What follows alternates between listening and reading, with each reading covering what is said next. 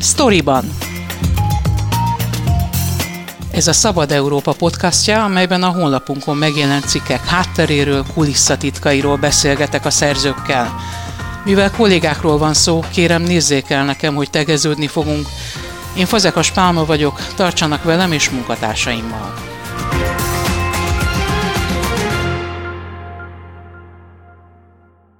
A Darma állatmenhelyen olyan lovakkal foglalkoznak, amelyeket rossz tartás miatt kobzott el az állam korábbi tulajdonosaiktól. A menhely sorsa bizonytalanná vált, mert Siófok gyönyörű részén fekszik a terület, amit használnak. Nem véletlen, hogy szemet vetettek rá tehetős, erős üzleti kapcsolatokkal rendelkező befektetők, egyiküknek elővásárlási jogot is adott az állam. A Szabad Európa videóriportban mutatja be a helyzetet, a Siófoki állatmenhely vezetőivel Jakab Aponyi Noémi beszélt, ő a sztoriban vendége. Kitől, honnan értesültél erről a történetről? Hát igazából a, a Facebookról értesültem róla, a Molnár Áron, ugye a Noár uh, mozgalom is felkapta az ő történetüket, leírták, hogy miről van szó, és hogy uh, teljesen ilyen kis magyar abszurdként uh, mutatták be ezt a történetet. Ez volt az előzménye ennek az egésznek, hogy, hogy most az állatmehegy egyik korábbi vezetője el akarja adni az ő földjét, amit megvettek volna, akik társként vezetik a menhelyet, viszont ki kellett jogszabály szerint ki kellett írni 60 napra egy ilyen nyilvános a földvásárlást, és ekkor a 60. napon bejelentkezett ez a szóban forgó úriember, akinek tényleg viszonylag erős üzleti kapcsolatai vannak, ahogy ez később kiderült, és uh, hiába nem siófoki, ugye mert siófoki ingatlanról beszélünk, siófoki uh, tartózkodási helyen rendelkezik ez az üzletember, hanem Budapestivel, mégis ő kapta meg a kormányhivataltól az elővásárlási jogot. Barna Györgyről van szó, róla majd beszélünk később egy picit, hiszen őt, őt magát is megkerestétek, és válaszolt is a megkeresésre.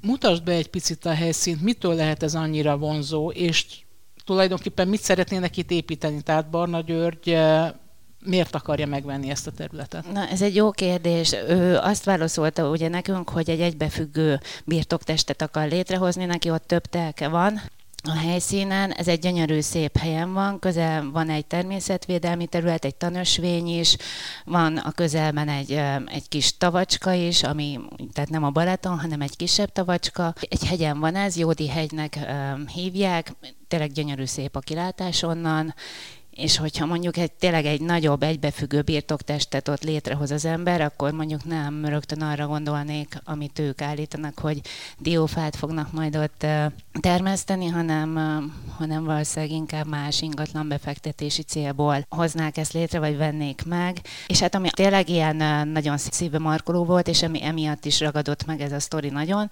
hogy itt, ahogy te is mondtad, olyan állatokról gondoskodik ez a, ez a civil egyesület tulajdonképpen, aki akiket az állam kobzott el ugye rossz tartás miatt, tehát az államnak a tulajdonába tartoznak, mégsem fizet semmit sem a tartásért, vagy a gondozásukért. Milyen állatokról van szó pontosan? Lovakról is van szó, kecskékről, birkákról, illetve egy pár szamáról.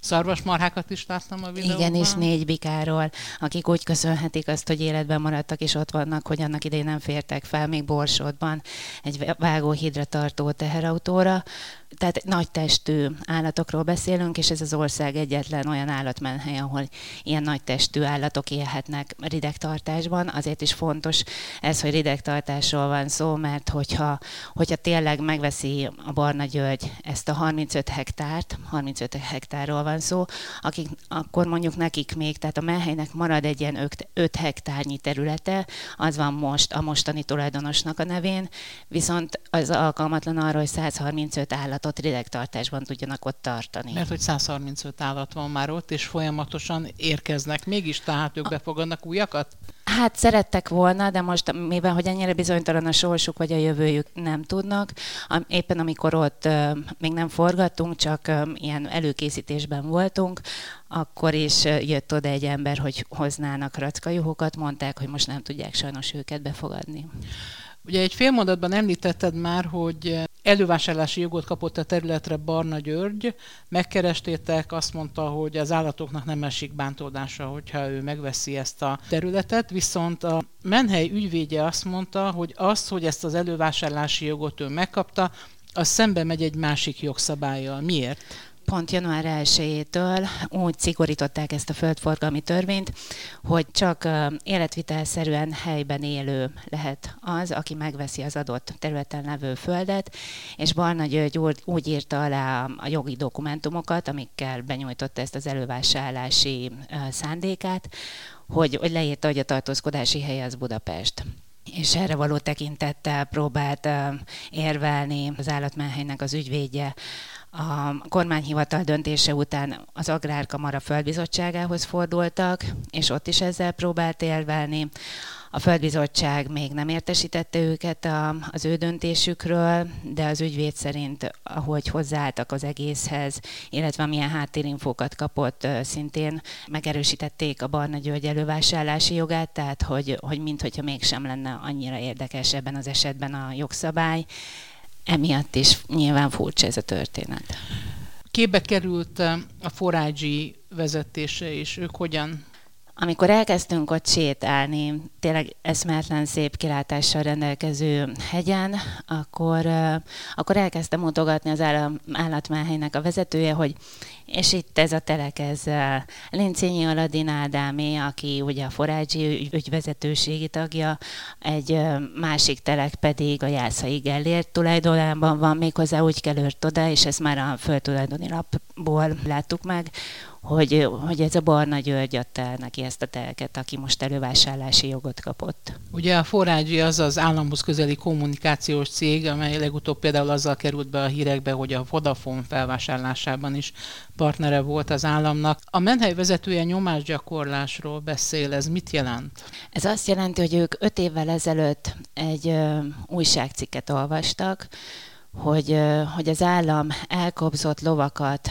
rossz tartás miatt egy helyről, de aztán nem tudtak megfelelő körülményeket keríteni ezeknek a lovaknak, így még rosszabb helyre kerültek, és ekkor ők maguktól felajánlották a telküket, amit akkorra már megvettek ott a Jódi-hegyen, hogy, hogy ők itt tudnának lovakat tartani. És, és akkor állítólag az agrár tárca ezt kitörő lelkesedéssel fogadta, utána szintén vittek oda ugyanígy elkobzott lovakat, így kerültek oda a kecskék is, birkák is, szamarak is, illetve a bikák is, és aztán nagyon-nagyon sok ígéret elhangzott a részükről, mármint az agrár tárca részéről. Ígéret csak, vagy szerződés is van erről? Mutatott egy papírt, nem szerződés, de mutatott egy megállapodást az agrártárcával a Cinkocki Csaba, a Dárma állatmenhely vezetője, amiben az szerepelt, hogy, hogy az állam által kobzott állatokról akkor itt tudnak majd gondoskodni, illetve hogy akkor ők is kapnak egy állami területet, tehát ott az egyik legelő az gyakorlatilag egy állami terület, megkapják azt a helyet, ahol, ahol a központjuk van ingyen, és hogy kapnak támogatást is, állami támogatást is, mert ugye ezek az állatok úgymond gazdasági hasznot nem hoznak, tehát hogy a, a lovak nagy része beteg, nem lehet rajtuk lovagolni, de nagyon-nagyon barátságosak, tehát több ezer embert kíváncsi rájuk év évről évre, főleg nyáron nagyon sokan elmennek meglátogatni őket, lehet ott kempingezni, stb.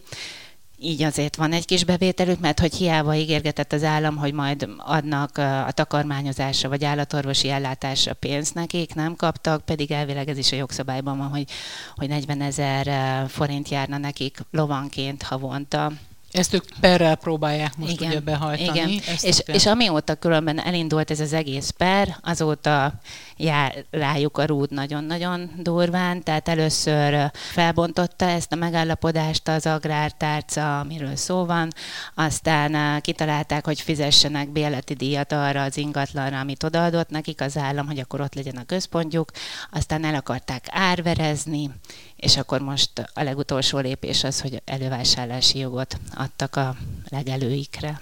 Hogyan folytatódhat a történet? Ugye azt mondod, hogy kamarai döntés még nincs, csak az ügyvédnek vannak információi, hogy mi lehet ennek a vége, de hát ne előlegezzük meg, várjuk meg, hogy valóban e, megerősíti e, az ügyvéd vélelmét az, amit a kamara majd dönt. Milyen túlélési esélyei lehetnek ennek a menhelynek? Hát ők nagyon lelkesek, és nagyon-nagyon ragaszkodnak a, nem csak a telekhez, hanem az állatokhoz is, tehát azt mondták, hogy többen javasolták már nekik, hogy menjenek máshova, a kisebb helyre, próbálják meg nem lidegtartásban tartani őket, de akkor nem lenne ilyen jó sorsa az állatoknak. Tehát, hogy ők mindenképpen ragaszkodnának valahogy a telekhez, és nagyon bíznak benne. Most nem tudom szó szerint idézni, hogy mit mondtak, de hogy annyira még működik a jogállam nálunk, hogy legalább a jogszabályokat kötelező mindenkinek betartani tényleg amikor megláttuk ott a kilátást a, az operatőrrel, akkor ebből a szempontból pessimisták voltunk. Nem biztos, hogy a lovaknak és az állatoknak fogja föntartani az állam ezt a gyönyörű szép telket, illetve hogy, hogy hagyják azt, hogy a menhely másik vezetője vehesse meg a, azt a telket, amit kiírtak most vásárlásra vagy megvételre, de az biztos, hogy ezekről az állatokról valakinek valahol gondoskodnia kell. Mikor várható kamarai döntés? Tervezed-e folytatni a történetet? Mindenképpen már csak azért is, mert ahogy kiderültek itt a forrágyi szálak, más üzletemberek is elég erős kapcsolatokkal rendelkező üzletemberek is képbe kerültek, hogy kiknek vannak még ott telkeik, úgyhogy mindenképpen szeretnénk folytatni. Már csak azért is, mert nagyon sokan azt satszolják, hogy, hogy vagy jósolják meg, hogy kb. Tihany sorsára juthat ez a hegy is ingatlan befektetés szempontjából. A másik kérdésedre, hogy válaszoljak, egy-két héten belül várható, hogy megkapják majd írásban is az Agrárkamara a Földbizottságának a döntését, és, és azt még nem mondtam, de mondjuk a videóból kiderül, hogy, hogy a Litresics András, ugye, aki az ügyvédjük, ő Gulyás Gergelyhez fordult, hogy, hogy legyen szíves arról gondoskodni, hogy a jogszabályokat tartsák be, mert hogy a kormányhivatal is, meg ez a földbizottság is a kancelláriához tartozik, és, és egy nyilván ő válaszára is várnak, úgyhogy még itt van egy kis idő szerintem felkészülni akár a legrosszabbra is, de a mely vezetői nem akarnak.